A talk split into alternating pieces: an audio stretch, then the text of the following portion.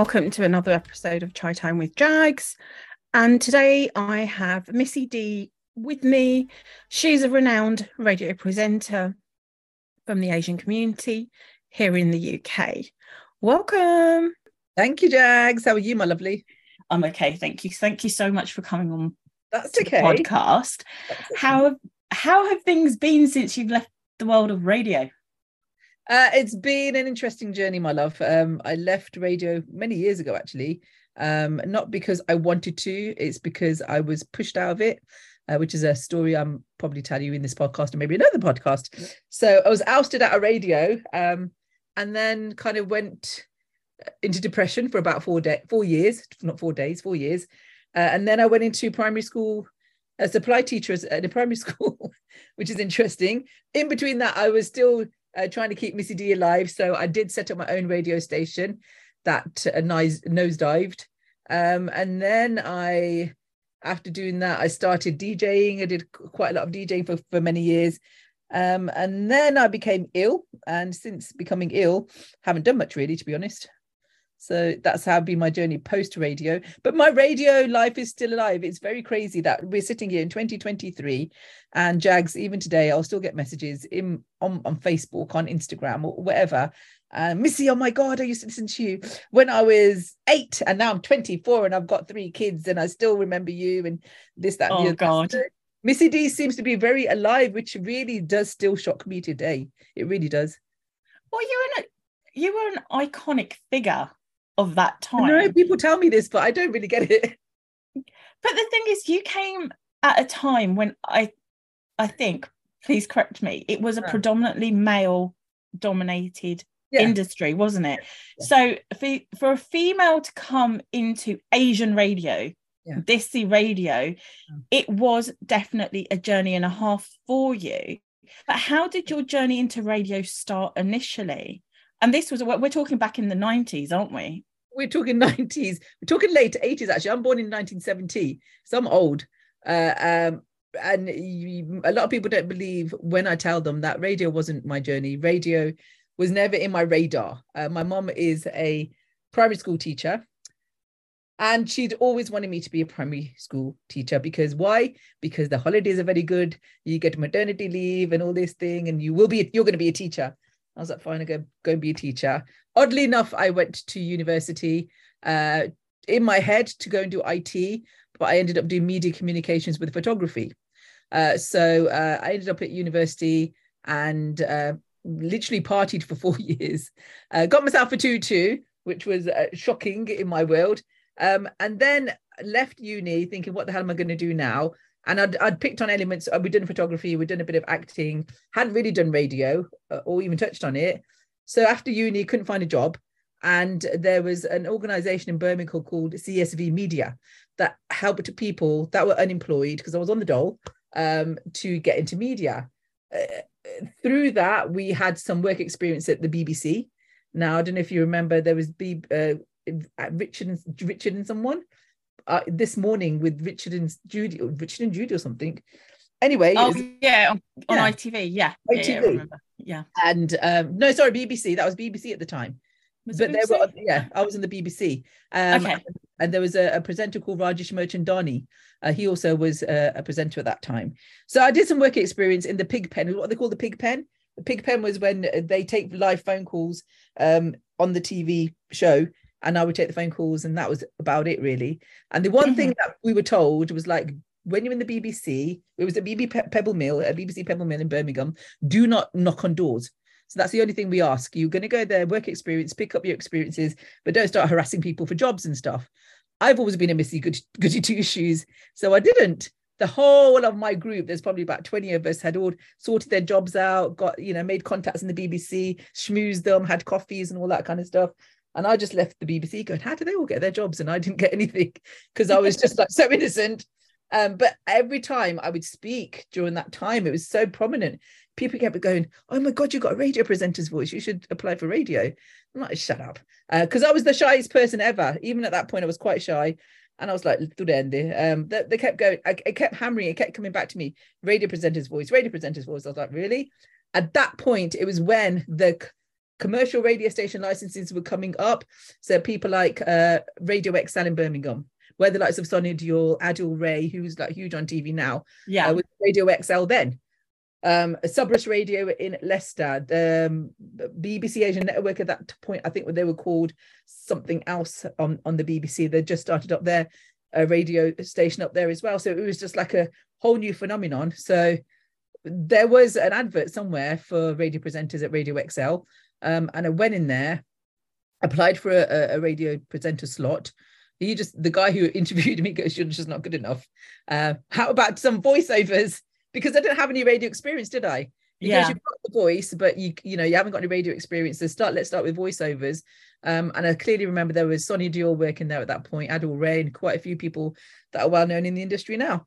So started on voiceovers, and at that point I used to get paid two pound a voiceover, um, and it would they would have me in the studio hours, uh, repeating the same thing, getting the making sure the pronouncements were announced uh, pronunciation was perfect. So I remember doing one. I was in the studio for about three hours doing Adollah Khan is a Khelvi, Khan is a Khelvi, and you had to do all the whole bloody pronunciation of the Indian language. Oh language. God.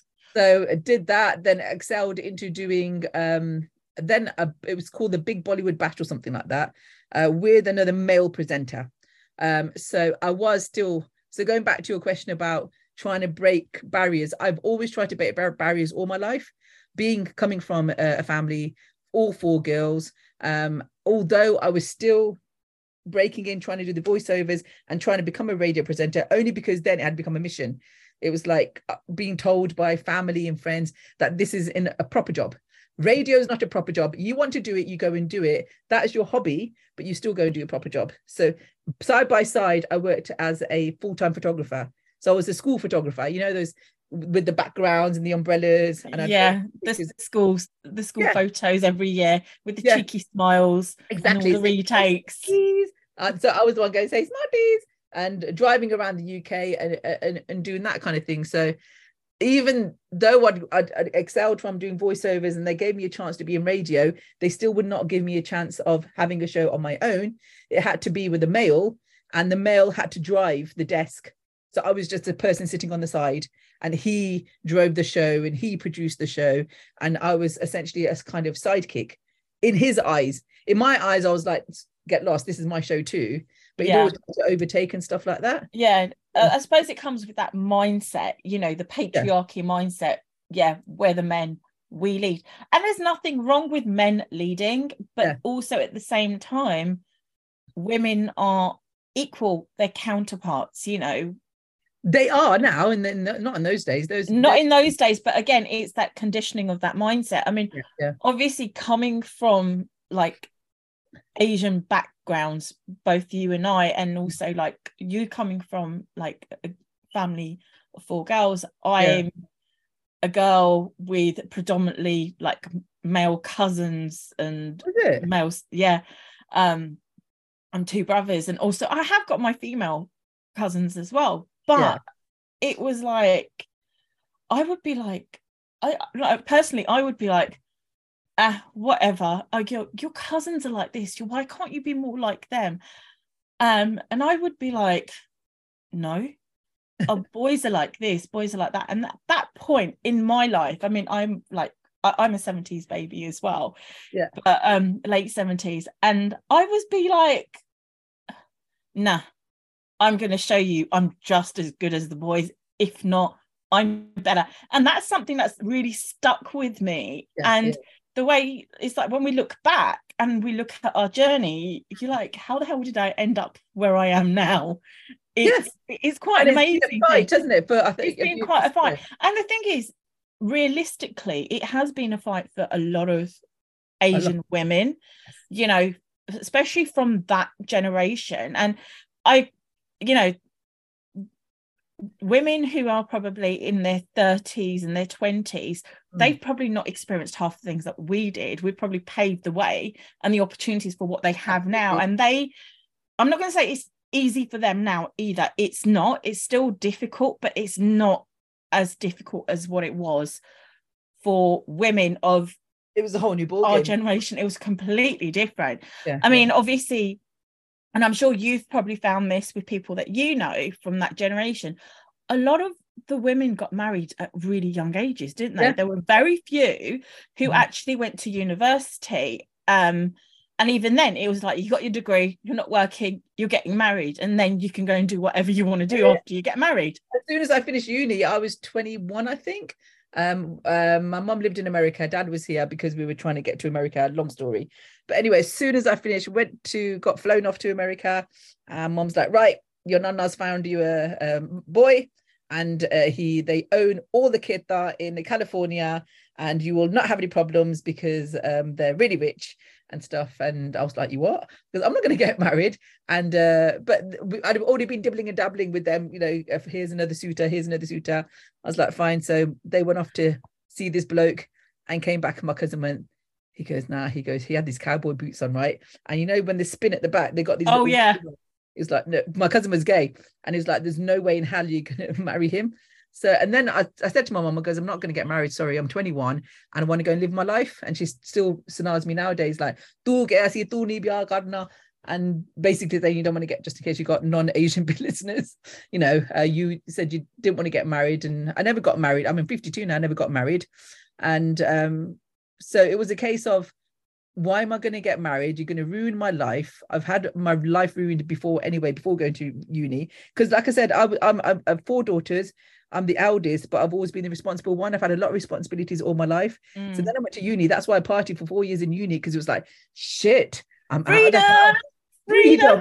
Literally, that what the hell it was. It was freedom. It was four years of drinking and partying, and who the hell cares what I'm doing because I'm not getting told here. And then it was back to boom, you're going to get married. I'm like, no, I'm not going to get married. Uh, you can do what the hell you like. So my nana, my mum's uh, dad, he he didn't talk to me for a good year. I locked myself in the Oh, room. no. I'm not going to get married. And he was like, he's the best one for her to get married to. Her life is going to get set. And I was, and then on top of that, she wanted me to be a primary school teacher. I was like, get lost. First, you want me to get married, then you want me to be a But primary. this school is it. teacher. Their list of demands was like horrendous. Yeah. I remember it's just I I remember like um because I growing up I used to live with my grandparents Uh-huh.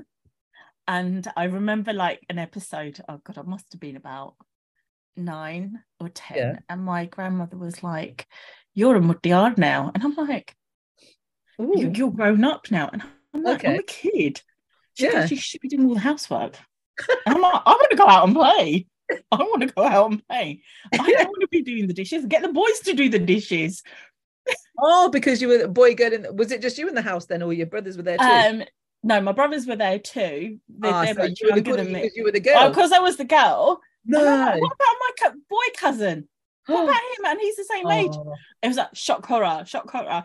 Um, you know, but there I- is I- because I've, I've got there's a lot of there's a lot of that. I mean, but growing up, I mean, I used to get away with it. I'd just be like, all right, then I just go up to her and it's like, all right, BG, like BG being my grandmother. Yeah. and I just cuddle her and stuff. And I was like, look, I'm same height as you now. I'm going. See you later. Bye. You can't grab me.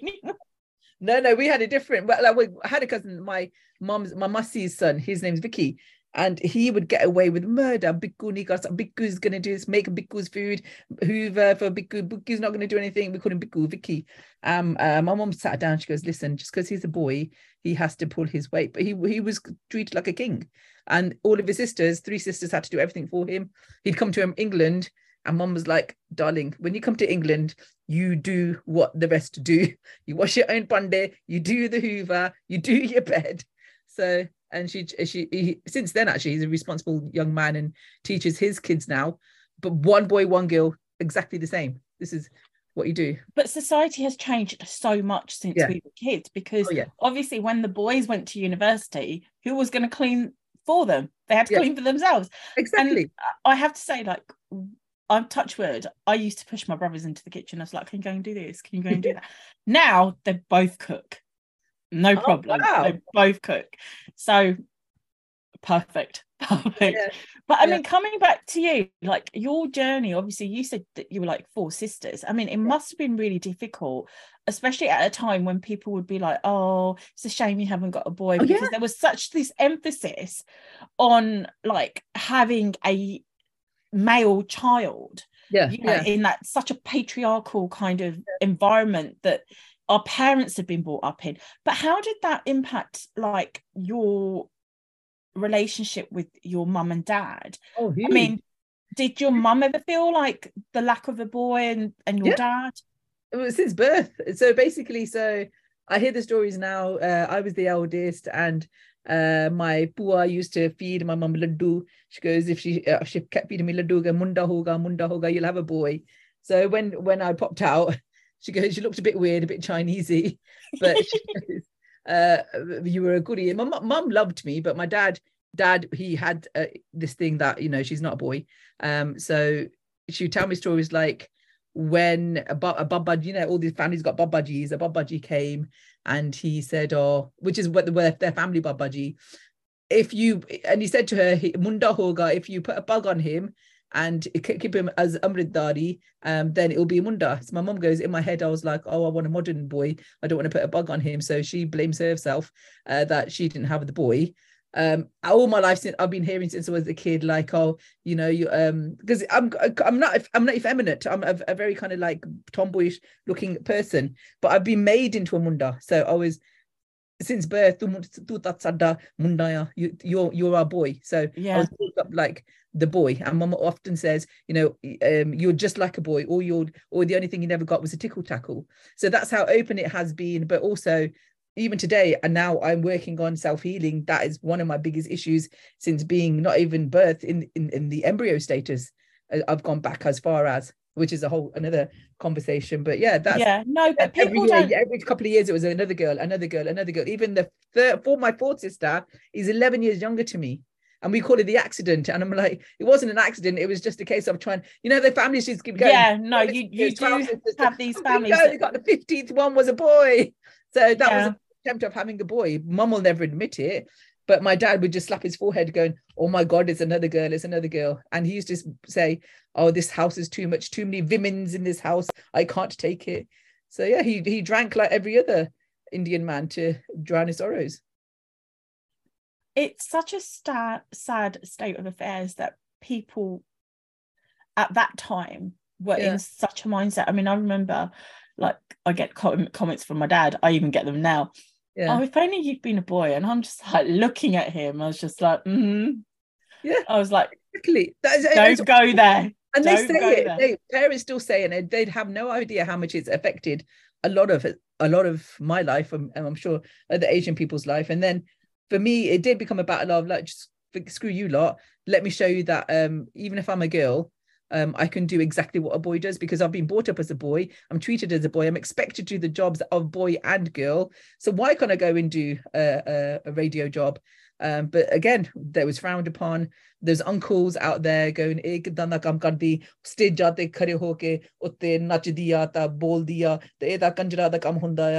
so they'd, they'd be that blatant, like, you know, she's a, she's a kutti because she's working in radio and that's and not the, a real job and the thing is, the ironic thing is, it still carries on even now. So even if you have women, like young Asian women, Yeah. who are trying to make something of themselves on like on all these social media platforms, Yeah. you will still get men- the indian Make- the that's Indian it. culture men making all these comments. I mean, I'm, I don't know if you're on TikTok or not. Sometimes I'm Yeah. scrolling through, Yeah. and some of these videos made by Indian men, Yeah. right, Punjabi men, Yeah. um, also other backgrounds as well, Yeah. and they're like dissing Indian women, and I was just like, you've got a sister, you're someone's son. What if your sister or your mother was wanting to do something, stepping out of their comfort zone? What would you do then? it, do you know it incenses me it makes me so so angry and i'm always on a path to try and change that mindset but you can't and the reason i say i'm not a defeatist but the point is with that it's the way that they're they've been trained by their parents their it's a cultural thing that keeps going on and on generation to generation and it really i know parents now that have young kids but their sort is as bad as what their parents had instilled in them and unfortunately they're going to instill that same bullshit into the, the their kids and their kids and it will never stop because It's that conditioning until there's someone who comes in and makes that stop, like Yeah. the black sheep of the family. Yeah. yeah Yeah. and, And thing- they remain the black sheep though i find that they remain they get ostracized but the family like, eh, God, not you. This is how you do it. This is how you do it. Indian Guriya don't wear this. They don't do that. Uh, if, if you know the Sikhs, if if my daughter marries a Paki, is the language they use. If they marry a Paki, I'm gonna fucking kill them and sl- slice their head off, or the other way around. A, a Muslim, if you know, see, it's just bullshit. See, I don't believe I believe in interracial marriages. I believe everyone's a human, uh, but to try and, and rewire the brains of all the Asian culture bullshit is it's just it has to you need a new world because it's just we so need, definitely need a new we do need a new world but i think i mean i from what i see and i like things that i see and Yeah. obviously i some people are changing. There They are, are yeah, the no, dynamics are changing. They are it's they are very slow. It's Yes. very slow. Yeah, it's we're going towards the right way but it's very very slow. And i feel like people aren't as tolerant as they used to be either Hmm. in different ways. Yes yes. But that's the like it was complete- new then but it's all handed over now. Well the social media really is a really i mean i'm part of social media but really i would love for it all to be shut down. I would love for mobile phones not to exist. I sometimes do crave you know the tick tick tick tick phones that we used to have. Yeah the old the old dialing phones. Yeah going to the red phone box. I used to back in those days i have found a system to kind of get the money back out and put the money back in again.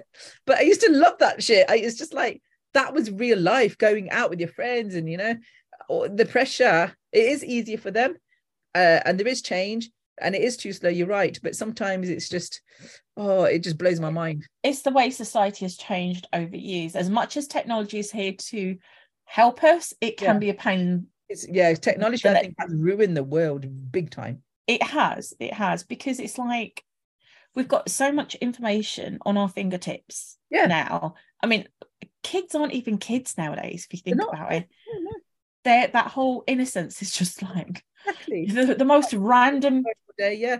And it, you know, no disrespect to you know, loving your podcast and stuff, Jagz, but for me, I've always said, now everyone's a bloody radio presenter. But back then, I was unique, and it took me a lot of my life to put into what I did in my radio career to get on in front of a mic to broadcast it out there. But now I find everyone can buy a mic, get on a computer, and everyone's a, a radio presenter. Everyone is an influencer. Everyone is a celebrity. And I never set out in radio to be a celebrity. After I got over that shyness and I went back into becoming their Missy D and, and things became bigger and bigger and bigger for me, it, became my passion and it became my way of, ch- of my little way of changing uh, the world. And it was bloody, it was hard. Uh, like I said, I got so abused in radio. In the end, I walked because I couldn't take it anymore. But it, it was a hard graft. And now everyone's like, yeah, yeah, I'm a radio, I'm a, I'm a podcaster, I'm a radio presenter, I'm a this, I'm a that. And like, oh, anyone can be that in five But seconds. the yeah but the thing is i what people don't understand it is we all have to go on a journey Yeah. and you the way you were the steps that you were taking you were Yeah. forging your path and the thing is in order to get where you want to be Mm. it's the hard if you when you take the hardest path that's when you get the most satisfaction Satisfaction, Yes, yeah, you're right. that is when you get the most satisfaction you know it's like nowadays it's like i was having actually having a discussion with someone Yeah. it's like it's, everything is so easily available because it's a consumer's market right whereas back then it wasn't Yeah. whatever you wanted to do you literally had to pave your way and have all these challenges along the way i mean did had you learn. did you find that they were quite some of the men that you worked with were quite chauvinistic. Oh every single one of them every single one of them all set in back in the 1930s even today radio if you listen to it sometimes it's like when's this stuff going to change? But the bosses that i used to speak to fucking this and fucking that and and i'm not going to name any names but they just and women literally falling on the floor in front of them and them like enjoying every moment con- con- completely controlling a female presenter i got controlled every time i was told i was a piece of shit. It's just oh and and the women were never given the chances that the men if if, if something was going to happen for example say i don't know some roadshow or something it was the men male presenters that would uh, have the opportunity of being the main host and uh, we would be the little idiots on the on the grass um you know saying hi to a few people it was just it's always been like that even in the the my, the height of my career a lot of the jobs initially were uh, given t- to the males. So you know, XYZ bloke will be the main DJ, XYZ bloke will be the host. Only and until I set my ground and Missy D became this massive entity who I didn't even know who she was because she was apparently a celebrity. Uh, I don't like saying the word celebrity. I always say I'm a, I'm a known entity, but there was a point where things I turned things I didn't turn things around. Things turned around where people were calling my radio station and saying, "We want Missy. We." They're going like, "You can have bloke one, bloke two, bloke." No, I want Missy. I want Missy. So then Missy on the on on on on the work that I did was then being recognised for who I was and what how I was being received out, out in the public. Then there was like people coming out, I want to call my diamond sense Missy D. I want to set do this Missy D. I want to endorse this thing with Missy D. So and then it became a problem for my bosses because I I've said this before publicly before. My one of my boss on my one of the radio stations ran out, and she was so jealous that Missy was getting more publicity than the radio station itself. She was like, "This is my fucking radio station. This is not Missy D radio." But I didn't make oh it my radio. God. So I'm I I just carried on doing what I was a small town girl from Coventry, and I've always said that. And I commuted from Coventry to London. I had no idea how big Missy was until I moved to London. Until mm. people were chasing me down Oxford Street, asking me to lick their lollipop, asking me to autograph their asses, asking me, you know, and uh, you know, getting you to lick their lollipops. Yeah, honestly, I'll, I'll oh my god. It. You know those in Top Shop used to get these really big, massive ball lollipops. They were like a oh yeah, yeah. tennis ball. So all of a sudden, I'd been on a restaurant to a restaurant with my cousin. We're walking down. Oh, and I goes, Missy, Missy, Missy. I was like, oh my god, who's that? My, my cousin Ram was like, you have no idea who you are, do you? I goes, no. So she came running, panting, panting. Oh my God, you're Missy D from radio. And I'm like, yeah. She goes, can you please, just, can, just please lick my lollipop? And I will never uh, eat it again. I'll just take it home and just stuff like that. There was a man used to, one radio station, roses, he'd throw roses at my window every morning. Oh, and it was just, and then I remember going out once to a restaurant in North, where's it, North London, West London. And the conversation I had with my friend was, uh, they emailed me going, oh, last night, this is what you said to your friend. And they got it word for word for exactly, there was too much salt in your chicken, blah, blah, and you loved your garlic naan. And I'm like, fucking hell, man, seriously. Um, oh my bloody lord. Yeah. So then that's when I knew Missy D was big. And Missy D, I still, I never set out to be a celebrity. I'm not a celebrity. I loved my job. I love passionately sitting in front of a mic and talking 24 hours. I would say 24 hours, put me in front of a mic. I'll do it all day long because it came from my heart. Yeah. I can I can't script a show because uh, like when I talked to you earlier about doing this, you said it's just going to come naturally. That's the kind of presenter I am. Nat- in my head, I know the kind of route that the show has to take, but what was coming out my mouth and how I was apparently um, saving people's lives was beyond me. You know, people. I went to a gay club once because I was hosting their the twentieth uh, anniversary or something. DJ Ritu, she'd invited me on probably got the year wrong. It's probably tenth anniversary or twentieth. One guy I remember clearly. He came up to me. I was in a VIP area, which I hated. And anyway, it came up to me. He goes, Missy, Missy, can I just see you? So anyway, security guard got out of the way and he lifted his sleeve up and he showed me all these marks on his arm. He goes, see these? He goes, I these are self-harming marks. And I did this every single day. I'm a massive fan of yours and I listen to you daily. And there, there was something that you said on radio one day that you helped save my life. I was going to commit suicide that morning, but you said something and I didn't I didn't kill myself. I was like, oh my God. Yeah. So that's yeah, that's but when people just I broke the barrier. Re- yeah, people just don't realize how some people can be inspiring others. Yeah and helping them in so many different ways. Yeah. And this was like one of the reasons why I I thought to come up with this podcast.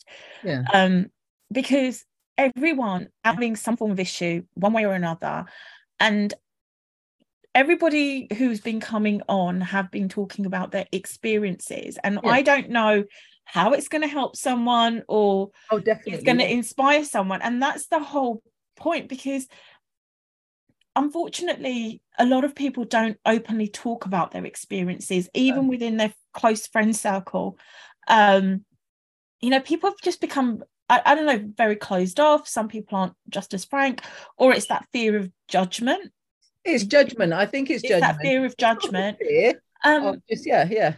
It's that fear of judgment, but it's like we're all human at the end of the day. We're all kind of going through the motions. We've all got our own individual challenges Yeah. Um, from one it has, thing to another. I think it today, today it's it's easier for you to speak out and say your truth.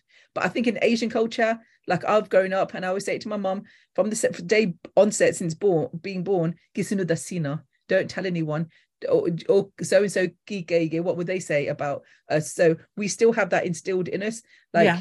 You know, if I say something about my family publicly on something, then you know she's going to hate me, and then the whole of the community will know about X, Y, and, and Z. Although still, you people, you know, people like these rugby plays and stuff coming out going, "I'm gay" on national television and footballers and stuff like that.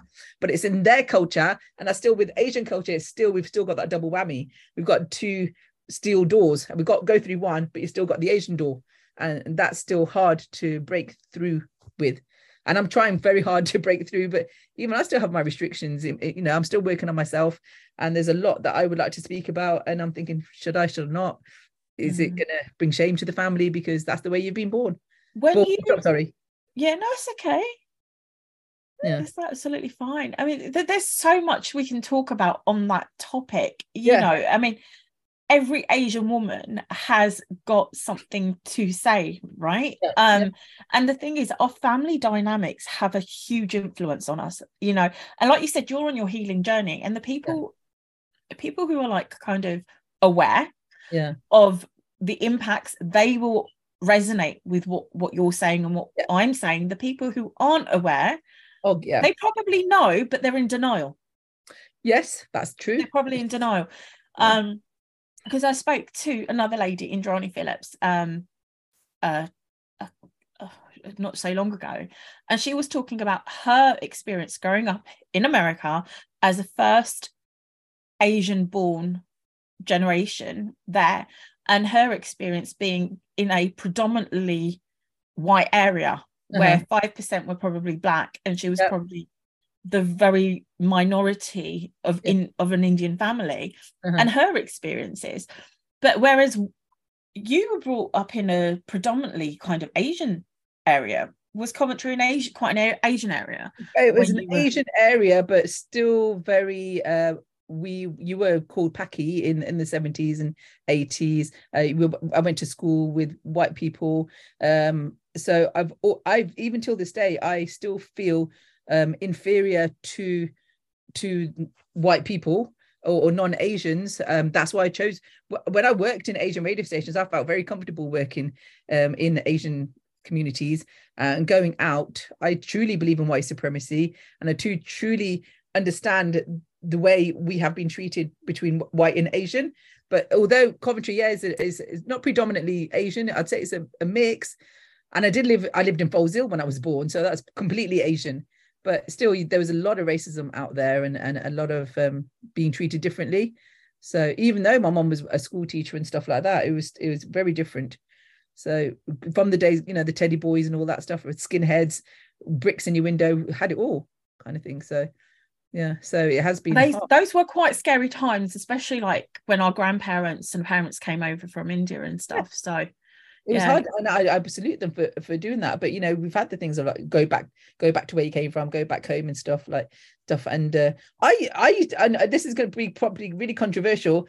I grew up thinking i was a paki i didn't know what pakis were until i went to asian radio and obviously working in an asian environment you're very open about yourself. So you know a black person a nigger can call a nigger a nigger and a paki can call a paki a paki because it's an internal thing within your community. Do you know what i mean? Because that's the Yeah. And we are very racist within the Asian community. we are We talk about Jamar this and Jamar that and Jata this and whatever, Bomber this and all that rubbish, right? So, call and then when I went to one of my radio stations, um, I, I calling someone Asian, I was really confused, going Asian. What do you mean? I just call them Pakis. Like we are Pakis. And there was like, no, Asian. And then I had to learn the terminology British Asian because I'd be brought up thinking I, I was called a Paki all the time. So we'd call each other Pakis within our family. And then we didn't even know what Pakis were. And then as I was older, 20 plus, I understand a Paki was a Pakistani and the, this person, there was that person. It was just really confusing. oh you know? god. Yeah. I mean the sort of terminology that we had back then, it was just like But mind yeah, blowing. it But, but the thing is. I, I suppose we were. I mean, I don't know about you, but we were kind of kind of came from very protected families to a certain degree, Yeah. and we weren't exposed to the outside world. Yeah. But when you left radio, you said you left at the height of your career. Obviously, there were issues, as we've spoken about, Yeah. in the work environment. What was the breaking point for you? I was just the, the the last station I worked for. They just cornered me and decided to take me off the flagship show, which was breakfast. And I'm not an arrogant coward thinking, "Oh, I'm Missy D and I need to do breakfast." But breakfast and or drive, which are two of the flagship shows, are are my strengths. I was demoted into an afternoon show by a person that wanted my show for many years and had it. She had it in for me and another person. Um, and it was just a case of another. I felt like I'd just been punched in the face again you know, taken to a room and said, on Monday, you'll be doing this show and you'll no longer be managing the station, blah, blah, blah, blah. And I just went, you know what, fuck you. Because every single station I went to, Missy, Missy D was born in London, but before that, I worked in Leicester, I worked in Birmingham on the other stations. Um, my real name is Ritu. I had to change my name when I went to London uh, because there was a there's a DJ Ritu, as you know. Um, Yeah. So Missy was born from me being a Missy Elliott fan, um, and then um D from my surname Dami.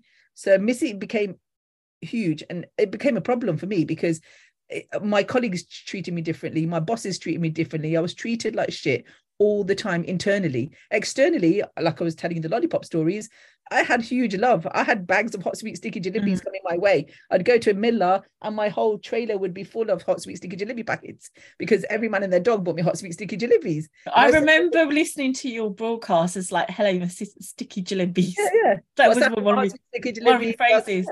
Yeah, that's it. and it became famous. But internally, oh my god, it was a battle, and it was just, you know what? I can't do this anymore. I can't do hunji hunji benji benji anymore. I can't. I was always told, you know, if you're going to go out to I was asked to go to various kind of events and stuff like that. Make sure that you kiss that man's ass. Make sure you kiss his ass, and make sure that you kiss his ass as well, because he's the financier. He is the guys that are going to pay, be paying our commercials. He's the one that fancies you. He's the one that wants to go on your show. Not, I, I can't. I can't do this fake bullshit anymore. And every and, and I felt like a lot of people, if you didn't jump into bed with someone, or you know, or flirt with people, yeah, arse lick or anything, then you weren't going to get anywhere. I mean, I was nominated at the height of Missy D, one of the the uh, award ceremonies. I clearly remember I was nominated, um, and along with other obviously BBC and other Sunrise and all that stuff. It was guaranteed that I was going to win this thing. Guaranteed. There's there was no not again like no arrogance, but there was nothing bigger than Missy at that moment from what I'd heard. And lo and behold, I didn't I didn't win it. And my whole station were like going, what the hell? So as we'd had obviously a few drinks at, the bar and stuff like that, going out and stuff. One of them collared the one of the um, people that organised the events, and they went, well, basically, if you if, if uh, this station had paid more money towards the advertising or you know done this for us X Y Z, then of course you would have won. You know, so it's you didn't lick our ass, so you're not going to get the. Uh, um, so it's nothing. I've never. There's always that politics behind everything. It's like, Yeah, you know, which is not great. And And it's that's not. exactly why I left radio. Politics, ass licking, hunji benji. Um, uh, you kiss my ass, I'll kiss yours. You shag me, I'll shag you. It was just disgusting. It was just the, and the people used to backstab me all the time. I genuinely got people into radio because I thought they were good.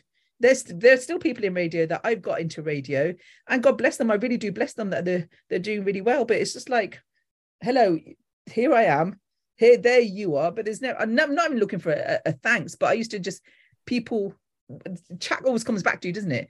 Gossip Yeah. always comes back to you. And the bad shit that people were talking about me was ridiculous absolutely ridiculous. So it wasn't a game that i wanted to play. It was the game that i fell into did it for a good 20 years came out of it. And uh but because i passionately loved the talk the just being in a studio on my own and because i wasn't it i've always been a bit of a loner and a bit of a home girl Yeah. so for me, I was always on my own. I was in a studio with a microphone. And it wasn't like the kind of studio like the BBC, you have a producer, you have a this person, mic person, sound person. It's just you. In commercial radio, it's just you. You script your shit, you produce it, you say it, you do everything, you play the songs. Uh, and, and and so it was all kind of like me. And I got I used to say I get paid shit a shitload of money eventually, not at the beginning, eventually to chat shit. So I love that and that's why I went into deep depression because I just so dearly missed that life of being I didn't miss being famous. I didn't miss being an own entity. I didn't miss being Missy D. I just missed doing my job. So yeah. How That's- would you say depression kind of hit you? Because obviously everybody's depression is different and very few people will actually talk about depression, especially yeah. within the South Asian community. Yeah, yeah. You know, um me, I just came home and cried and cried and cried.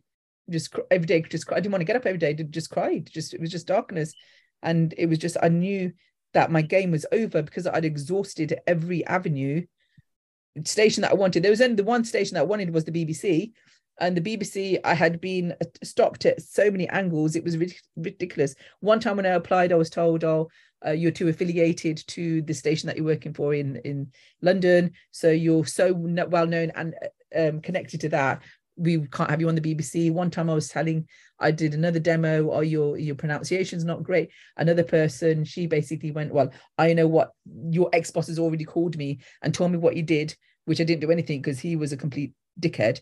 Um, and so there was no room for me at the BBC Asia network. I even got to the top controller of one of the top people in the BBC, a white man he was like, "What the fuck are you doing? Why are you not on this this in Asian radio station?" Because I don't know, mate. He then put me in touch to talk to someone in the Beeb, and it turned out to be that stupid cow again.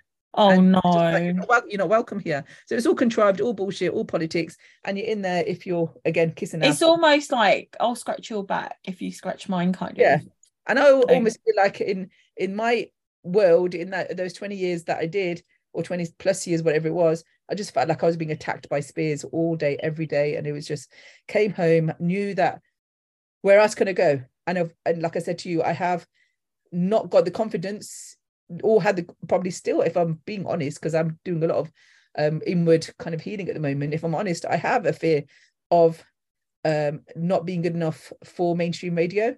So people go, my sister, right at the beginning when Missy D was massive, she goes, Why are you not applying for Radio One? Why are you not doing Kiss FM? I was like, mate, they're white. That's a Gora station. I love my Bollywood and I love my Bhangra and I know how to work my audience with my mixed chat of, you know, mini Punjabi on the tutti frutti, and you mix the Punjabi with the Hindi, with the mm. Urdu, with the English, and you play the music that you love. And I'm like, I'm going to go to Radio One. I'm going to play some rock tune that I'm not going to be into. And it's just a different world and stuff. And i don't know that world and i don't understand that world. And although i listen to mainstream radio it's not i don't think i've got the capabilities or confidence to do that. Mm. so that's why i was like well that's it then. I've done all the asian radio stations. Um and then i kept getting little offers from not being bad you know the smaller stations or oh you can have a show here me see five pound an hour. I'm not fuck off five pound a bloody hour. So it's that kind of environment. So Five pound meal isn't even going to buy you like a meal deal nowadays. Yeah, exactly. But yeah, it took me five, four, three, four years to to understand that I would never go into radio again. Where do I go? What do I do? What job do I do? And then in the end, I had actually had my, I did my PGCE, which is another story, but I did it right at the beginning when the station Club Asia had won their license. There was a year that they said, right, we've got you a job, but we, it's going to take a year for the license to come and for us to set up. You got if you choose to say yes now, you're guaranteed your job in a year's time. So are you okay for that? I'm like, yeah, cool. So did that, and then in that year I did my PGCE just before I started Club Asia because my wow. mom be a teacher, be a teacher, be a teacher, you know, blah, blah, blah, blah, blah. Uh, find a munda, find a munda. I'm like, well, you told me not to find a munda. She told me not to find a munda when I went to university. Now all of a sudden you want me to find a munda. It's like, Jesus Christ, just too much. That's a classic oh, one where they say you know you can't when you go to university you're just going yeah. there to study. You can't yeah. have a boyfriend. Don't you talk to anyone. don't, don't yeah. talk to anyone. Don't come back pregnant. don't have sex. Don't have a relationship. Do not have a boyfriend. Meri large key. Is that a key? Same old bullshit. And then then yeah no she goes find a boy now. You know you're at club asia go and find a boyfriend. I'm like are you mad? I goes now. Then i was in the the bunga of I'm Missy D. So any person that would come to me, it'd be, oh my God, I'm going to be dating Missy, or I'm going on a date with Missy, and they just wanted to be with Missy. Missy would get them VIP t- tickets. Missy would get them free access to all the lounges. Missy hang out with Missy, Missy, Missy, Missy. And I'm like, Mom, do you understand? They don't want me, they want Missy.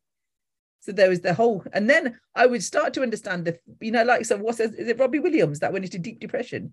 Yeah, and he used to say, "I'm really lonely." I now understand when these celebrities say, I'm lonely because it is a very lonely place being a celebrity mm. or known. It's yeah, being a known figure is not an easy no. be for anyone. I mean, I have friends who are, I want to say, well known in their field, and it, sometimes when you have very frank conversations with them, you know, it's sometimes their character that they portray to the public comes out, and I'm just like, don't talk to me like that. I go, I know you. Yeah. don't. I'm like, you know, take that mask off. That's to what me, I hate. Yeah. And to me, you're just normal Joe Bloggs. Exactly. You know, you're just to me, you're just another human being. You're Joe Bloggs. You might be so and so, oh, the well-known personality wherever. But to me, you're you're just my friend. I will talk That's to you. You know, I'm like that. This so the, the the healing stuff that I'm doing now. Funnily enough, I did something this something like this a, a couple of weeks ago, and it goes, listen, there's two of me. There's a Missy and there's a Ritu, and she was like, so uh, we're going through the issues and stuff. And it goes, it's like I have to be Ritu normal because like Missy is Ritu. Yeah. So as you can see, I'm talking to you and you I, I, don't know if you ever listen to my radio shows. I'm very similar to how i was on air just real just normal. I'm not yeah i did. And that's why i was i knew your yeah, phrase like the hot sticky, yeah. sticky jalebis. But what yeah. they always say that we've got three sides of us. So the side that people know the side that family know and the the real us who we only know. Yeah. So but you do have to perform. So going back to those people you're talking about you do have to put that facade on.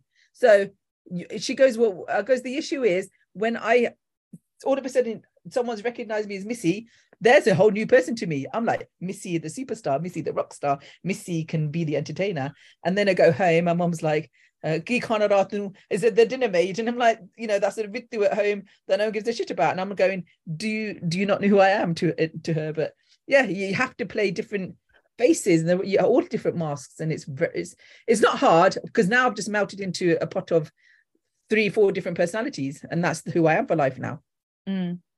I think unless until, until like I said I'm on a healing journey so at the moment I'm trying to find out who I am the root cause of me and who is Missy who is Ritu who is whoever because there's so many of me I think there's so many of all of us, to be honest with you. And it's just like a case of rediscovering who we are. We I think we all go through our journey. And there are certain points where we hit, do hit rock bottom. Some you know sometimes we hit rock bottom more often than not. And then again it's like you're reinventing yourself. Yeah. Um but, but your... I, I lost the the, the the the the want to reinvent myself when I left radio then. It was just a case I, I did I still had a little bit in me. So I left I got depressed then lo and behold someone came along and he wanted to invest in me start up a, a online radio station. I was like no do you know what? I'm done with trusting i was a human hater. I walked around going i hate humans. I don't trust humans. I don't want anything to do with humans. I don't want anything to do with radio because radio is a bastard as well. But then he convinced me like online radio station missy this is your station. We're going to set it up. It's all yours and you call the shots and stuff like that. But it just uh, it became another melting pot of egos and bullshit and uh, he backstabbed me, uh, not backstabbed me, he just treated me very badly in the end when he knew how badly I've been treated. So it was just, and that was the end of me. And that's when I started. I, have now, I did a whole time scale of my life, my career, my illnesses, and this chronic illness I now have started a month after that the final the final sword is stuck in the back of my neck that a month later i became chronically ill and since then, I've been having to battle that. So I now know where it started, how it started. Um, but that's just not the only thing that has made me ill. There's lots of stuff in my life that have made me ill. So um, it's an accumulation of things. I mean, obviously, yeah, yeah. as you know, I specialize in that because yeah, I've been do. through it on my own journey as well, haven't I? Yeah, yeah. Um, and we've had many a conversation um, about, and I've been quite frank about like yeah which I love about journey. you you're very always honest very frank and you you're like me your, your life is on on on social media and I don't think there's any airs and graces about you which is fantastic um so I think I mean I don't actually physically I've never met you to be honest on the street but I do resonate with you and I feel like mm. sitting here I feel like I've met you a million times and sat and chatted to you loads of times it's just really weird isn't it it's a weird yeah connection. it's really weird I mean, you know, with your depression journey, yeah. what made you come out of it? Was it this offer of the radio? Or was it you just you working through it? Because the depression when... started after that. The depression started after that online radio station. Mm. What made me come out of it was my mum and my sister. My mum, my mum is a very positive, uh, glass full. I've always been a negative glass empty. My sister's very, very positive too. And every time I would drop, they would literally pull me up from the collar like this, like, no, you're not doing this. You are going to go, go and bloody get some work, go and do this, go and do that. No, nothing wrong with, there's nothing wrong with you. And I'll be sitting there literally not being almost um, on my deathbed. Nothing wrong with you. Go to fucking work. So it was just a case of, uh, I know you don't like supply teaching, um, but just you have to get out of here and just carry on. I made supply teaching um, work for me. Sorry, the, the window cleaner just turned up. turn my blinds off. Um, so I made supply teaching um, a grounds for entertainment. So I will then I would then literally after a year of it started to enjoy it because I would then get, oh, Mr. Harmon, you're the coolest teacher I've ever met because I'd make teaching entertaining and, and getting to the level of the kids and. And then I kept getting job after job because all the agents were going, oh, for some reason they want you. And I'm like, yeah, because I'm just like not bothered about what I'm teaching. It's about how I'm I Miss Cool. I'm Miss Cool. Yeah, yeah, Miss Cool. So the coolest teacher. Um, and then obviously after a while now, I they've signed me off sick because I can't go out into like schools are full of infections and diseases and stuff like that. Yeah. But yeah, but so I I then kind of made myself love that, but my passion in my mind is always back on radio and wanting to go back into that field. But then I think, do you know what? It's I'm 50, going to be 53 next week. Um, and I think I just need to transition now into something else. Still with it, maybe, you know, I'm still dibbling, dabbling, starting up some podcasting. Uh, but my mind is like, why can't I? Why can't I go into mainstream TV? I'd love to go into be a panel member on Loose Women. And why can't I be on that? You know, okay, I'm not a known famous person, but I want to be a contributor on that. I want to Big Brother's coming up. Why can't I be in Big Brother? So I'm now doing a lot of kind of well what's to say gonna... you can't. The, the thing is, and you you made your own opportunities. Yeah. Back right? then I, had, I was young and fiery it then. And, yeah. okay, life hasn't been the best, obviously, okay. with health. You know, yeah. health is wealth, as they say. But obviously, you know, you're on your healing journey. And yeah the amazing thing about being on a healing journey is you learn so much about yourself. Mm-hmm. and the thing is it's like um you realize how wonderful you are as a person number yeah, one. Absolutely. number two your strength your resilience against all these crappy situations that you've been through. And like i've come i'm i'm a damn god warrior because i've done this. I've survived but with you i mean this is how i see you and i'm like completely in awe that you agreed to come on the podcast you know because i've always admired you you know especially like listening to you at a time when i obviously i'm not that much younger than you i'm yeah. well, i'm younger than you but not keeps younger than you you know but it was like great you know there's someone there's a role model mm. who is out there setting example that anything is possible yeah, yeah you know yeah, um I'll, I'll, accept that with humility. But yeah uh, when i go to doctors and stuff and I tell them my story I, I can't remember when a couple of months ago i was i was like because eh, i've got a habit of talking fast.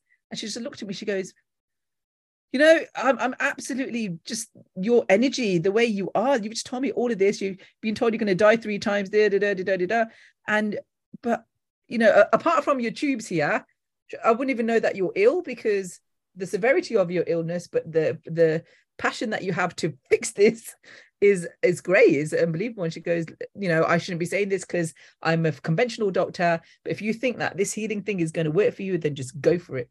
And i was like yeah. So and yeah you're right. And i've just recently learned being ill um, and going on a healing journey we are we're lucky people to have have that illness to now learn how why the illness is there. How can we get rid of this illness? Why is the illness? What caused the illness? We learn about life and there are people that just go through life and they haven't learned much really and they're just that's it born bought all my shit and i'm dead and stuff. So there is a reason why i'm ill. I've got lessons to learn. I've got karmic debt. I've got so much to uh, still learn uh, but it's very interesting about every single day i'm reading i'm absorbing i'm researching and it's it's amazing so I'm, I thank the universe for this illness every single day thank you for this because otherwise, how would I have learned? I would have just carried on being Missy D rock star and probably ended up, you know, doing Hunji Hunji Benji for the rest of my life and thinking and becoming probably an arrogant cow, getting paid millions to entertain people, and then I would have died.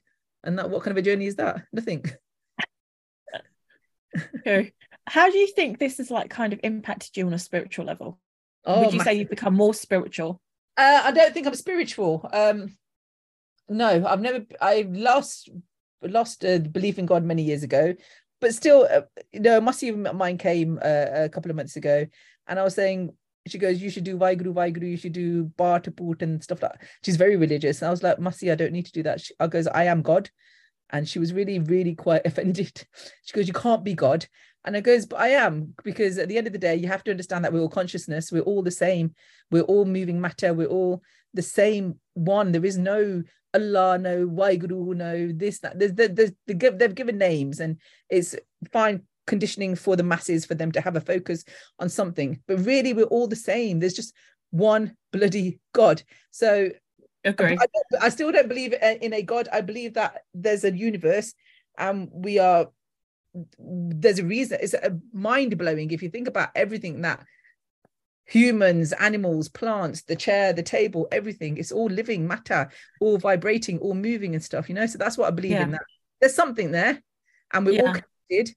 And i believe in reincarnation. I believe that we are uh, just a traveling conscious from one body to the other. So but god as such I always say I'm multicultural. When I used to teach in schools, I'd say, look, I'm a multicultural person. I respect everyone's religions. I celebrate all the religions, which gives me loads of parties to go to. I respect what you think. I won't disrespect it. And there are times where I'll walk around going, Waheguru, and I will listen to uh, Simran because I love Simran. But that for me, that's the focal point of doing meditation. Mm. So it doesn't matter. I'll, I'll do some Om chanting. I'll do, you know, Om uh, Nam Myo Renge Kyo, anything, Buddhist stuff. So it's just, I wouldn't say it's spiritual.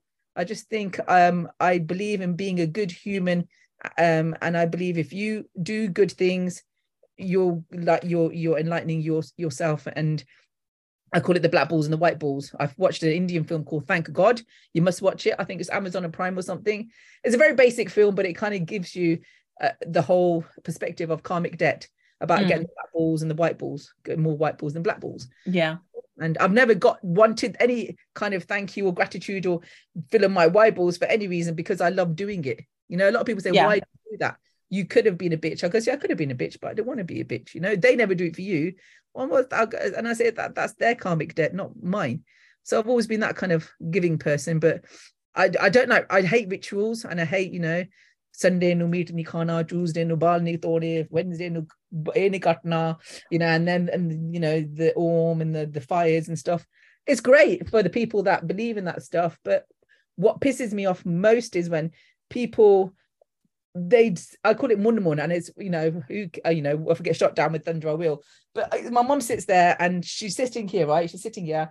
She's going to put Junni on her head and she's going to do part. I'm like why have you got the Junni on your head can you tell me where is God God is everywhere you are God is you who are you putting the Junni on for we're not in a Gurdwara this is when she's sitting in the lounge or something you know so but for her it's it's a ritual so I don't do that It's that learned thing. Yeah. It's that learned thing. Is what they learn, like Yeah. generations. Exactly. And then when I'm in my desperate modes, I will be like, I'm like, do you know what? Screw you, God.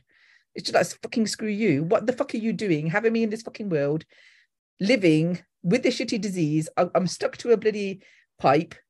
And it's just either finish it or end it or let me carry on with my life now. I'm, I'm learning.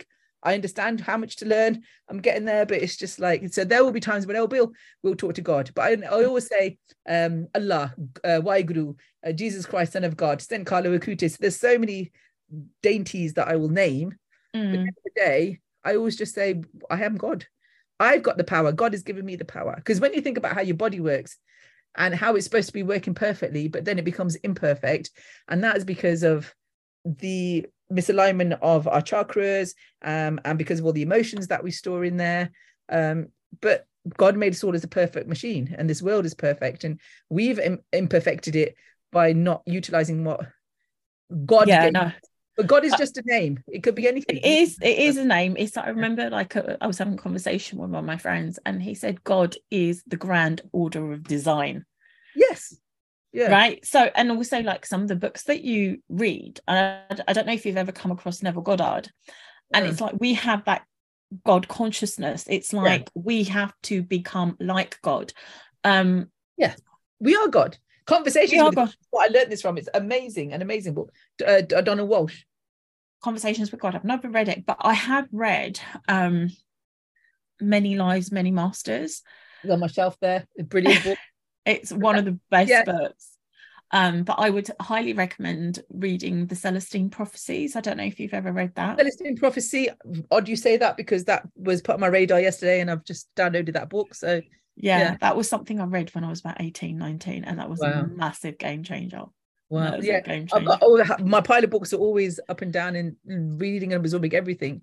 But many lives and many masters, brilliant. And this is for kind of what this Thank God film is about. So it shows you like you know you he dies, he goes upstairs. They're downloading the program. They're showing him his life, the things he had to learn, things he didn't learn. Why didn't he learn them? All the people that he passed through, how he affected them. It's it's amazing because it is an ongoing journey. So It now is. less and less I am afraid, not afraid of dying. So my mom hates it when you, I talk about death, and I'm just like, you have to be real about this thing now. People are dying younger. This like why? Because this uh, bloody humans have ruined this world by polluting it with all sorts of stuff and our lifestyles and the demands of what we have to do and all the pollutants in our food and all that pesticides and shit like that. But it all ultimately comes down to us as a, a human to be sorting ourselves out first, you know. So, but you know, if I die, all I'm doing is transitioning to another me. Yeah, but I think people forget because again, it's their way of um conditioning. Of Right. course, and conditioning. Hate, I hate conditioning. Absolutely. I think a lot of us do hate conditioning, but Yeah. it's like it's the way that they've been brought up in a different Yeah. generation as well. And then also it's like, but the thing is, if if we're being real, change is the only thing that is constant. Yes. Which I've learned now. Do you know the person that I am now was not the person that I was pre Missy D days when I was just Ritu. I was a completely different person then, but my conditioning was and has been really bad. And I've had to uncondition myself, and I'm still struggling with that now today. But Jesus Christ, the the people parents don't understand, and I've I've read about this as well. It's not the parents' fault because their parents are they've learned from their their parents, and then when they become a parent, they parent the best that they can, but there's no manual how to parent. And No, stuff. there isn't. No. there so isn't. when my, my sister, she doesn't shout at my nephew, but if, if there is a time when she shouts at him, I'm like, no, you can't say that to him because it is the the the years one to six when they're picking the, the, the sponges and they they pick up and once you say something to that child, it's going to take them a whole bloody lifetime to get rid of that one thing that mom said to me when I was five. So I truly believe in that. But it's it's yeah. It, it, it is a huge Indian thing. parents the way they treated us in back in the 70s and 60s. You know? So imagine the, Oh, how, God, how not how much trauma we have installed in us, you know, kutti this and kutti that, you know, tu ini kardi, oni kardi, and you know, Or- you Or the classic one was like, you know, you, we all right. Do you remember that film, Long Da Lishkara? Yeah, So that in every town or every family will know a Gulabo Masi. yeah, yeah. It was the gossip of that section. Yeah. I saw your daughter here. I saw your son there, you know, on the corner of the street. You could even be talking to someone and that gossip will get home before you even got home. And then Yeah. it'll be like, Knocked Your faggot outside the bus stop, yeah. oh my god. you know, Yeah, we knew. I know so many of those, but yeah, yeah. There was a girl in, in Coventry. I won't even name who she was, but it was like she's this and she's that. Don't you dare be like her. And oh, Siggy down the witch or boyfriend and I'll that Siggy and oh, you're like oh my god. But then and then but then you look at the flip side. And you look at the Western culture. Then you think which one's better, Western? Because Western, they're like when you're leaving the house, when you're ten, like when you're moving out, when you're going to be paying the rent, you know, when you're bringing your keep in the house and stuff. So it's a very different culture. And then you think maybe sometimes it's okay, nice to have had that.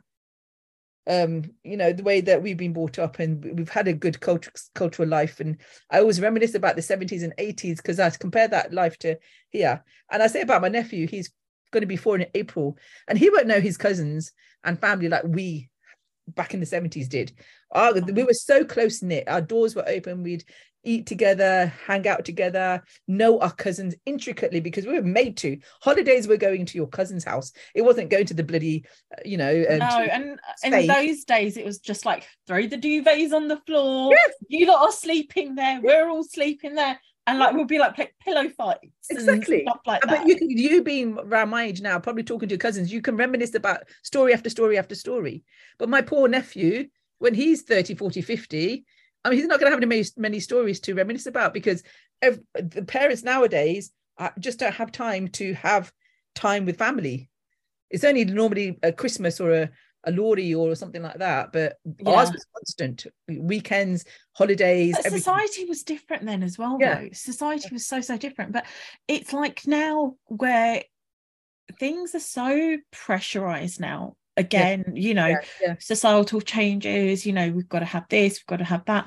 But it's the one thing that i've come to realize is yes everyone is busy. Yeah. We have to make the effort. Back then it was a case of it was just natural thing. But over time everyone's just become self-absorbed you could say.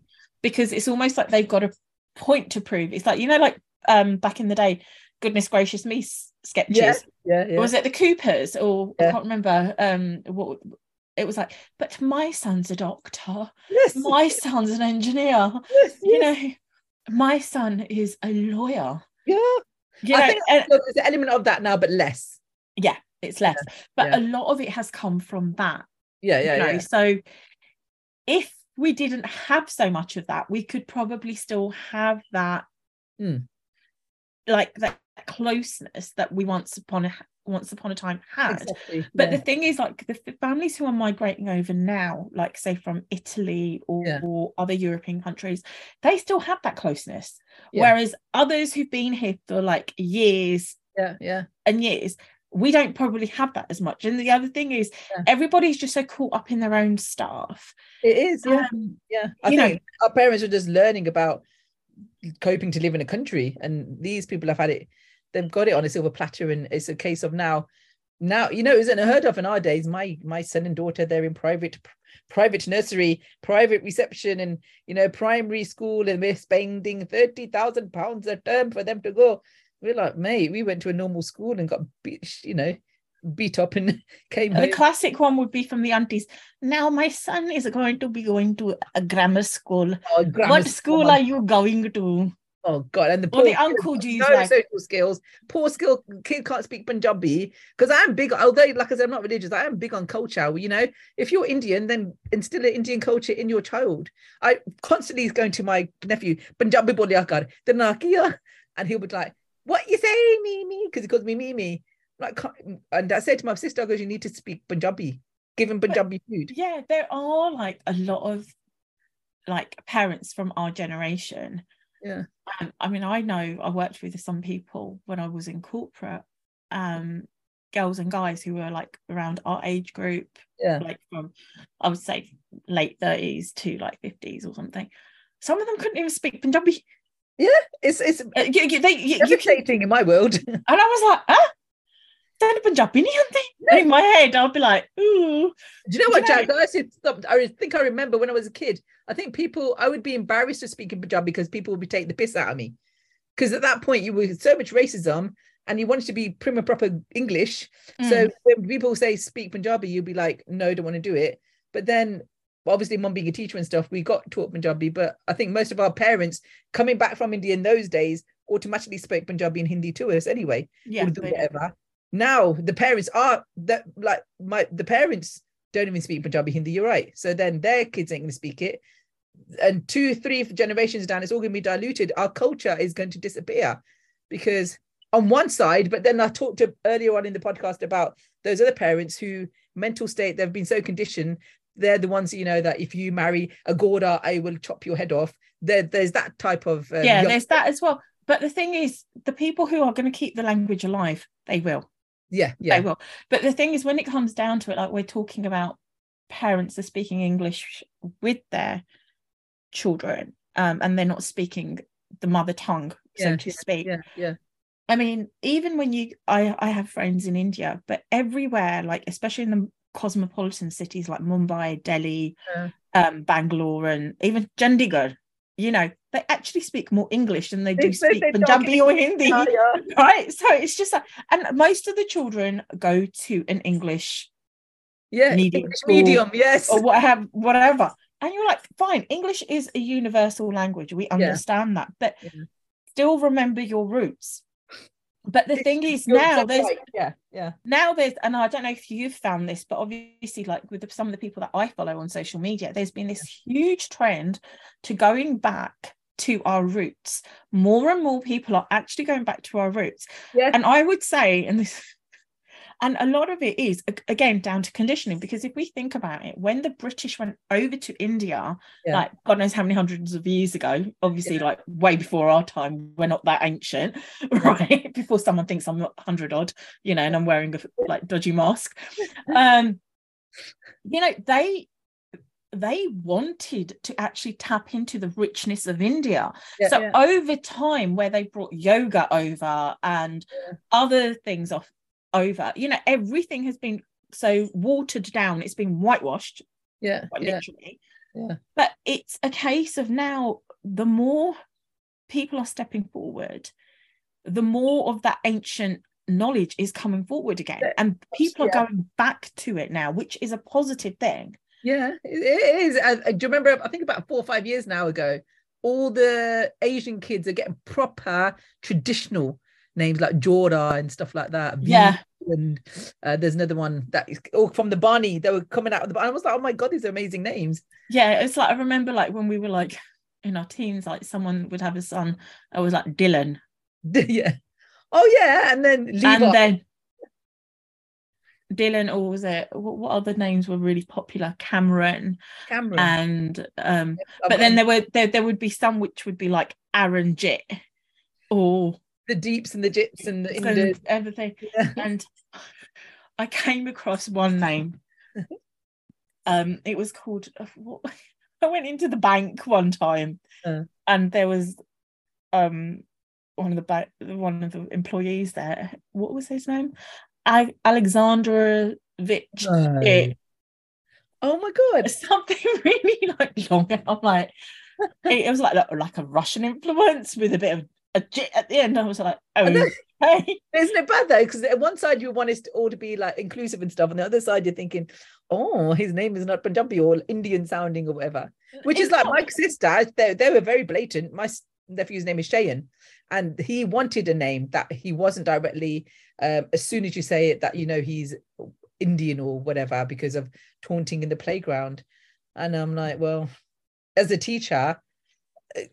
It's Shayan for me because normally you know Inderjit Punjabi, um, I know Mohammed Muslim, and you got I know Sharon, a bit kind of thing. But yeah, at the moment it's it's a it's, I think it's a 50-50 mix of the traditional with the my child will not have an Asian influence and be completely completely white grammar school and go to where Boris went to wherever he went to, you know, or Sunak went. Who you know Sunak is very non-Asian. Oh yeah, very. Yeah. See, Yeah. I'm So I- proud that he's a is he Hindu? I don't know, Hindu Punjabi, wherever he is, and he's our prime minister. but the funny thing is, apparently his grandparents were born in Pakistan. So apparently the Pakistani people are claiming him to be part of their heritage as well. There's loads of videos on TikTok. I've always sent Oh, them to you. So you to check them out. Yeah. yeah, Um, but it's quite funny how people's heritage influences in so many different ways because I remember like my grandparents speaking about their experiences because obviously before India became India and Pakistan became Pakistan, it was all one Yeah. um big well, my, my nation mum was born when it was Pakistan, and Yeah. then she was just a year before the um partition. partition. Yeah. But she was born in Pakistan as well. Yeah, yeah so it's like because my family are from the pakistani side as well and then came over to india and Ah. it's like the even then you know if you think about it they became refugees yes, yeah. you My know and refugee. That's the uh, same story. Yeah, you know and it, it's just so amazing but they again that has impacted us as well massively. massively Yeah, yeah. That's what I'm saying. A culture really interests me and stuff. Sometimes really angers me, but it also interests me. And I do love to keep the culture alive and stuff. So I, you know, I speak Punjabi, Hindi, uh, uh, Urdu, a little bit of this, uh, which I'd learned from when I was on radio and stuff. Istana, Kistara is when that's what I say when I said Pakistani, Istara, Kistara. And she's like, Yahan, Baji, I understand what you're saying. So it's just, you know, I, I, I love the fact that I have that richness of culture. But I think when I was a kid, I think I didn't because I was embarrassed about it. I was made to feel embarrassed about it. Like, you know, no, I'm not Indian. I think we've all had that to a certain degree. I think we've all had that. I mean, me personally, I went to a grammar school. So I went into the grammar school. Yeah, I went to a grammar school and I was one of the very few Indian. Asian really? Indians, yeah, in that school. Oh. Um, and predominantly it was like um white, a bit of black, a bit of uh-huh. Chinese and stuff. Uh-huh. And it just felt weird. Whereas my yeah, cousin, yeah. who's the same age as me, went yeah. to a school down the road and there were more Asians there yeah. than there were at my school. So in a way, my like when I was at school, my my dad, as I was growing up, uh. you're talking crap. And I'm like, no, I'm not bad talking crap. Seriously.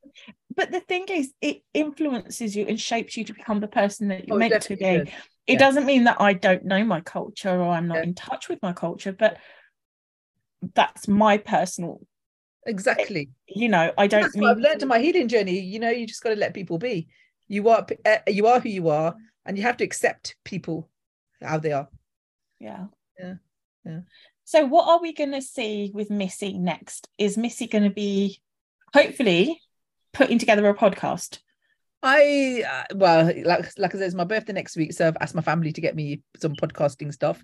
So yeah, I've been pod I've been pushed into podcasting since I ever left radio. And in those days, I was like, what is this podcast thing? You know, and it just was an alien concept to me that you're going to sit in my room and chat on this mic and where are the people going to listen to me? Because obviously I was just used to people listen to me on the radio, switch on the button and stuff like that. So I was like, it's too much headache. Then I got to do all the marketing and stuff. But obviously things have moved on now. So I think some what they call vodcasting, which is the video stuff, the podcasting. Um, I'm doing a lot of um, I'm doing a course at the moment EFT. Um, so I'm learning about EFTing and stuff, and there's a lot of studying involved in that. Um, and a lot of the people that I come across, they just tell me I'm a natural healer and to go into healing. But I said, look, I'm learning about it and I'm applying it for myself. And I don't really think I want to do the actual be a um what do you call it? A practitioner. Practitioner. I'm, I, I don't want to I don't think Missy is the person to sit in on a computer or office and sort people's lives out because I get really stressed out because I've done a I don't know if you heard of Brandon Bay. I went to uh, um she's she does the journey. So I it's another place where I went into a room with someone and you kind of work on each other you're like participants in this healing modality and then we go into a breakout room and the woman lost the plot. She was like, "Oh no, this, this, and this." She was screaming and crying, and I was oh, like, "No, Fuck, man! If I had to be a practitioner, I'd be sitting there crying with her." And it just, it actually kind of it hurts my soul to see people so traumatized and stuff. So you have to be a, a certain type of person to do that. But what mm. I keep getting told by all the people that I'm working with, I've got a massive army of people working like little squirrels around me trying to get me better. And they keep saying, look, Missy, you're just a healing person. So when I tell them about my, my radio and, and my public speaking and stuff like that, I automatically send out healing vibes and help people yeah. helping that way. And, and so, I completely agree. I mean, I yeah. really think that you sharing your story will help people in so many different yeah, ways. So that's that's the plan to go out tell every, I've I've got no qualms or embarrassment about telling me people about my uh, illness and I will be telling them how I've conquered that because I am on going to fix it. I'm not going to die. Um, and then yeah, podcasting, video casting, TED talks, um who knows? And also i don't know if you recently been seeing on facebook i'm singing to heal so i'm singing every day with my my pinky guitar. Yes um, i have seen that. I yeah, have so, seen that. uh, singing heals your helps heal doesn't heal your lungs but it helps with the gas exchanges in your lungs yeah. more elastic. So singing um, plus the sound vibration. Yeah exactly. So um, stand-up comedy has been in my radar for a long time.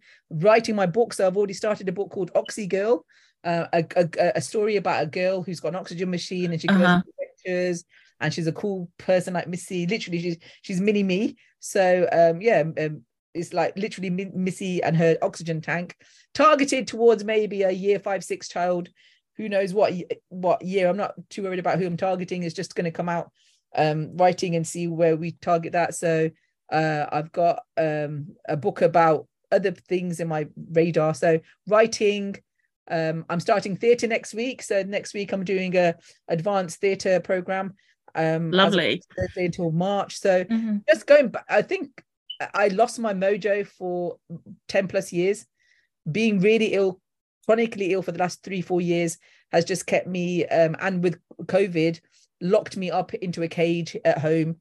Um, the Missy you see on Facebook over the last three, four years is that facade of Missy that I want to show the world. Inside, Missy's dying in the house and, you know, isn't able to breathe, is bleeding out and, um, you know, in, in and out of hospital, trying to save her life. Um, so, but I think I'm pretty much done with the uh, self pity program and the um, being ill shit. Uh, it just needs to move on now. So uh, that's what I'm working on now to get rid of that shell. Um, going from the caterpillar to the butterfly because I'm in that mode now. I'm I'm literally in the cocoon stage. I'm ready to fly. And Which is a beautiful journey, but I think having been ill myself, yeah, you know, for a couple of years, yeah. it does take a lot out of you. You get exhausted. It's like your soul is so tired. absolutely. But then it's almost like something snaps within you. It's like I don't have this quality of life. I have to do something. oh, and it's just, quality. and it's like that you get that fire in your belly or your fire up your ass, however you want to put It's- it. Yeah, And then it's like, yeah. no, this isn't me. You know, it isn't me. And It- you know, i always say like this this is i feel like this is kind of it's a ta- this pipe on my nose is there but i don't feel like it's part of me. Not what the why do i have to keep lugging this shit around with me? Because i don't need it. Um but my breathing when i if i run up the stairs or well i don't- I haven't ran for a long time but if i walk up the stairs i literally can't breathe and my oxygen levels they will drop and stuff. So it's just like physically yeah i can see there's something going on. Mentally i'm working on it. We just need to bloody move on because i'm sick and tired of having chronic fatigue of not getting up in the morning of being so feeling so sorry for myself of saying do you know what? I haven't really died. Maybe i might just die today because i've had enough of it. Because there's nothing there for you to have any focus on. So i've yeah, you, you're train myself to focus on a healing me and b sorting my life out. So i've forced myself to go to this theatre thing from next week. I'm forcing myself to write. I'm forcing myself to study. Um, i would stay in bed till about 11 12 o'clock every single day lately i've been getting up at seven in the morning getting in my office at nine o'clock and being here till five and have, having some kind of structure. And there's still so much more that i need to do like go and start exercising and stuff but one day at a time yeah. and trying to make those changes. Otherwise if you don't make the change i always say if you the, if, if you don't change the wave the wave is never going to change. If i keep going around in the same circle how am i going to get better? Yeah. uh, so I, I was just reading last night every day choose to do something one thing different from your normal routine just to break just to make that ripple in the water. Yeah. So it's like obviously it's like you're you're kind of making creating change for yourself. I mean Yeah. obviously going through like when you hit i always say when you hit rock bottom the Yeah. only way is up. And it's Anyway. just like step by step by step. And the thing is people always like oh i've been healing for so long. But we're on this continuous healing journey anyway exactly. And when And we're people "I'm always- healing i'm healing. God is healing it for me. God might you might have a consistent connection with god but god's not going to heal you. You have to do the bloody healing. You know you, my, my mussy sits there and prays 24 hours a day and i'm going to win the lottery i'm going to win the lottery. I'm like mussy you can't win the lottery if you ain't going to buy a bloody ticket. Do you know what i mean? Yeah. you have to do something to make you he can god can direct you or Yeah. or whatever something can kind of help you in the direction you've got to do but you I, until I I could lie in bed all day if I wanted to, and that's Yeah. not going to change my life. So I've had to force myself. yeah no it's like until you don't make that effort nothing's going to change i mean Ah. it's like sometimes it's like when we're it, it- it's like I- i've come across with some friends Yeah. with relationships. Oh he isn't doing this. She isn't doing that you Yeah. know. But what are you doing? Nothing. Just doing the same thing. I'm like but you can't do the same thing in order for something to change. You've got Yeah. to change your approach. And that's the only way things are going to change. Look at yourself. Yeah, look at yourself. Where where do you think you're going wrong? You know nobody's gonna like men don't like being nagged apparently. They probably secretly do you know to feel important. Um Yeah. But if you're co- gonna constantly push anyone in a corner they're not Hmm. gonna respond are they No, of, course, exactly. So you have to, yeah, yeah, you have to change things, um, but you have to. And I've also realized this that I have blamed a lot of my illness on people, on situations, on things. But at the end of the day, the only person that can change is me. I can't change people. I can't change situations. I can't think of the past. The past is gone. Tomorrow's hasn't come. It is about the now. I never understood the concept of living in the now. I used to have a best friend who'd always say I live in the now, and I'd never get that. I'm like, no, no, what about this and what about that? You got to secure your future. You got to think about the past. But now I'm like, no, you you you have to live for now, and you have to mm, take control of you. You have to love you for people to, you know, people saying I have a shit relationship. What I've learned is um, you are a mirror Im- image of your life. See the, the story about the dog who goes to the madhouse, he sees all the mirrors and he's barking and barking and barking and barking. He barks so much because he's the more he barks, the more the dogs bark back at him. But really, they're the mirrors that he's looking at. What happens? The dog dies. Why? Because he stressed himself out so much, he's just dead. Because mm-hmm. he just thinks the people are little bastard dogs, but at the end of the day, it's him that's been the bastard dog that is reflecting that back on himself. Yeah.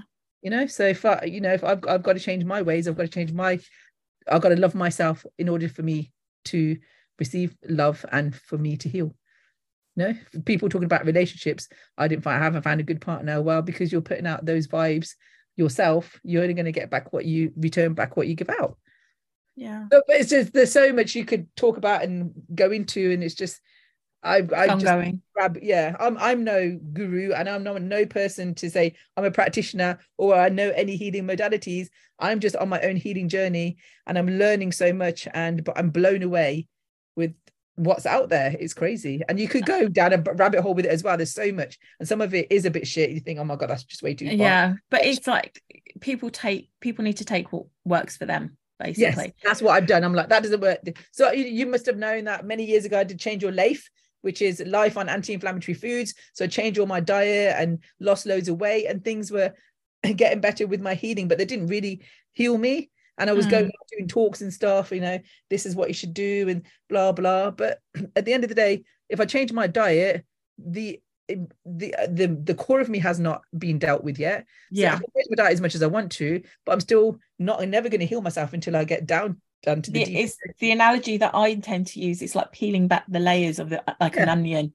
Yeah, exactly. To get back to the the, the diet is one layer, but there's so yeah. much layers. You know, exactly, the way yeah. you love yourself, the way you love others, what you get, you know, what you do to other people, what is what you get back to yourself. Um, looking at your trauma, dealing with the trauma, looking at you know how that trauma affects you now and how you can get rid of the the intensity of that trauma because it happened the blame the guilt the shame all that all that's all in. I i used to be such a shy child and all my life literally all my life i've never really spoken out to anybody which is weird because i speak about everything now.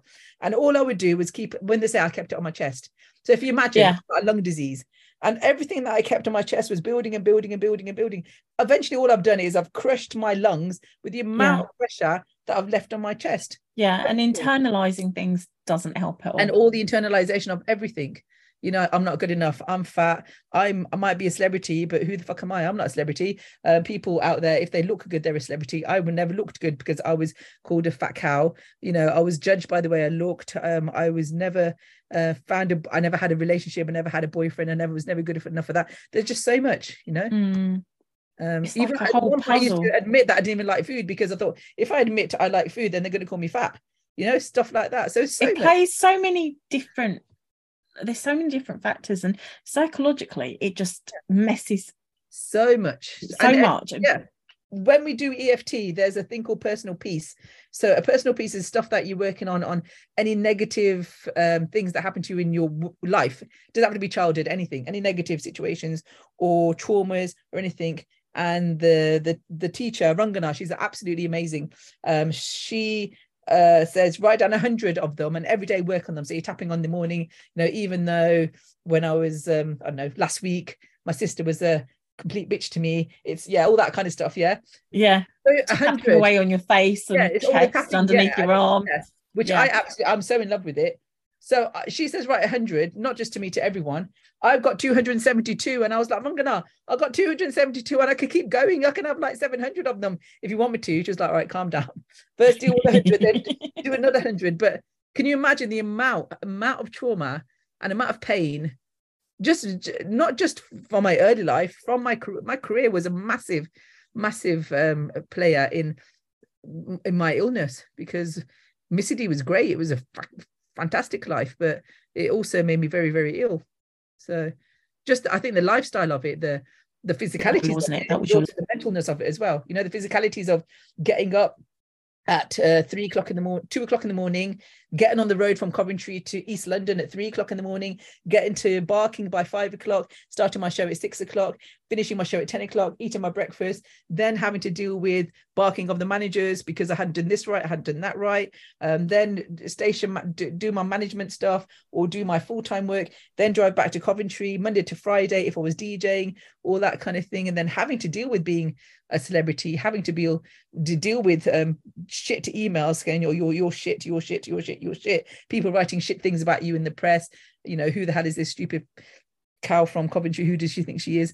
So I'm not saying it was all shit. It was no. amazing as well. I had an amazing, happy, beautiful life in radio, but a lot of it, 50% of it was really shit. So like with everything, you've got the good side and the bad side. Like you said, the white balls and the black balls. White balls, black balls. Yeah, I learned all that now, and obviously I had to have the shit side to the good side because otherwise I would have been an arrogant cow. There are quite a lot of arrogant idiots out there in media who think that you know their bubble's never going to burst, but it will one day, inshallah. As I oh, say. Bless you. Yeah. One thing that I wanted to ask is you you qualified in laughter yoga, didn't you? I did, yeah, yeah. But that also so, became a political field. Um, I I was very much uh, as as one of the things to try and heal me because laughing is good for your soul and singing is good for your lungs. So I thought, okay, let's do this course and stuff. And then when I started to try and do certain um groups and set up certain things, it started to become a pyramid so the person that taught us, it was as if she had a grip on the rest of all these other teachers that she was teaching, and she was the only master laughter yoga teacher in the UK. So again, I was being controlled, and control is a big thing in my life that I've absolutely hated. Mm. So it's a case of oh well you can't do that job because that job is going to that person. And all the good jobs i will take the good jobs. You lot down there you can do the shit jobs. So no. thought, screw no, this. so again i've just taken it as something um, that i use. And i did do a couple of classes here uh, in Leamington, actually, in Coventry, and it, it was liked when I gave free classes. The minute you start charging people, one person turned up. So all my free it's classes like... were packed with 30, 40 people. The class after that, I went, okay, it's a fiver now. Honestly, one person turned up. So everyone, oh, thinks, everyone wants everything for free, which yeah. I don't think is a bad thing. Giving things out for free is not bad. No, but then uh, they yeah. don't value what you're doing. Exactly. Which you and again that your work as well. You you know Everyone wants, um, you know, Jagz, can you give me a reading for two minutes? Only two minutes, Jagz. I mean, you know, are you charging me for two minutes? You're like, yeah, fuck, I am, because I'm bloody, I, I'm a, I'm a talented person, and you, you should be paid for your talent, you know? Yeah, yeah, completely agree. Because yeah, but you, you that because I see it on online. yeah, you see it online. You've been on my lives on my Facebook page. It's just like, oh god, here we go. But um, you've had like a really tremendous journey, lots of challenges, yeah, and stuff. So, what nuggets of wisdom would you share with people? I would, my nugget of wisdom has always been be real, be yourself, don't be fake, don't kiss ass, don't do hunji benji. Always, know, my mom has gone through the whole Indian route of apni izzat rakho, blah, blah, blah, respect. Do respect yourself, respect yourself, um, and follow your heart. Follow your heart and never ever let you yourself down for you. You know don't think i if someone says oh you know jags i'll get you this fantastic deal in xyz country but you would have to do this this this for me and you're thinking well it doesn't you know it won't, it won't harm me to do this. It will harm you because it's it's it's it's not something that you'd want to do but you you're still going to do it for the sake of getting this amazing job. So just honestly go into in, inside of you and think do you know what? Is this going to do the best for me? And but always always be real. Always do it from the heart. Don't do anything that you don't want to do. And don't and especially don't do things also to get shit back as well. I don't like it when people you know are god lovers and they go to the gurdwara and they give 2000 pounds to the building fund because the boy wants to get married. Stop doing that shit man. Stop giving for taking. Just be real. That's i've always and when i used to train radio presenters as well the way you know Good afternoon uh, and welcome to uh, to the best show of the world. Uh, uh, uh, uh, and they, they put this shitty voice on with a shitty personality. Like, stop doing that. You're fucking never going to keep it up for life. And that's the lessons you need to learn in life. Just be the authentic you, which I've only learned now. I, I, I was never the I, I lived for everyone else, and I was um, you know I lived under the guise of a, being a radio personality. I had to be a, a certain person um, and it, it, it doesn't last forever. So, yeah, authenticity is is is the way forward. I think. Thank you so much, Missy. Thank you so so much for coming, and I hope to have you back Thank at some you. point. Okay? Thank you. Yeah, no, I, I will be back. You'll see me. Don't worry. But um, again, when the time is right, it'll happen. Well, I can't wait for you to start your vodcast or your podcast, whatever you're going to be doing. And I'll be on the TV, darling. Watch, watch and learn. They'll be like, oh my God, there's Missy on telly. the comeback's coming. Yeah. The comeback's coming. And that, do you know what? That's just another, you know, back in the radio days when I was like, I needed to prove myself. Now I need to prove to myself that I am good enough for TV. I'm not weird looking. Um, and, you know, I have the right to be on TV just as much as that Ranganathan guy. I want to be on there too. and that's where and I, I, am rooting for you. I am thank so you. so rooting for you. But once again, thank you so so thank much you. for coming on my podcast, and I'm really hoping that you come back again on the oh, podcast. Oh, bless you. And um, I told you I could speak for the world. I've been on there for hours. it's all good. It's all good. But thank you so much, sweetheart. Thank you, Jagz. Love you. Love you too.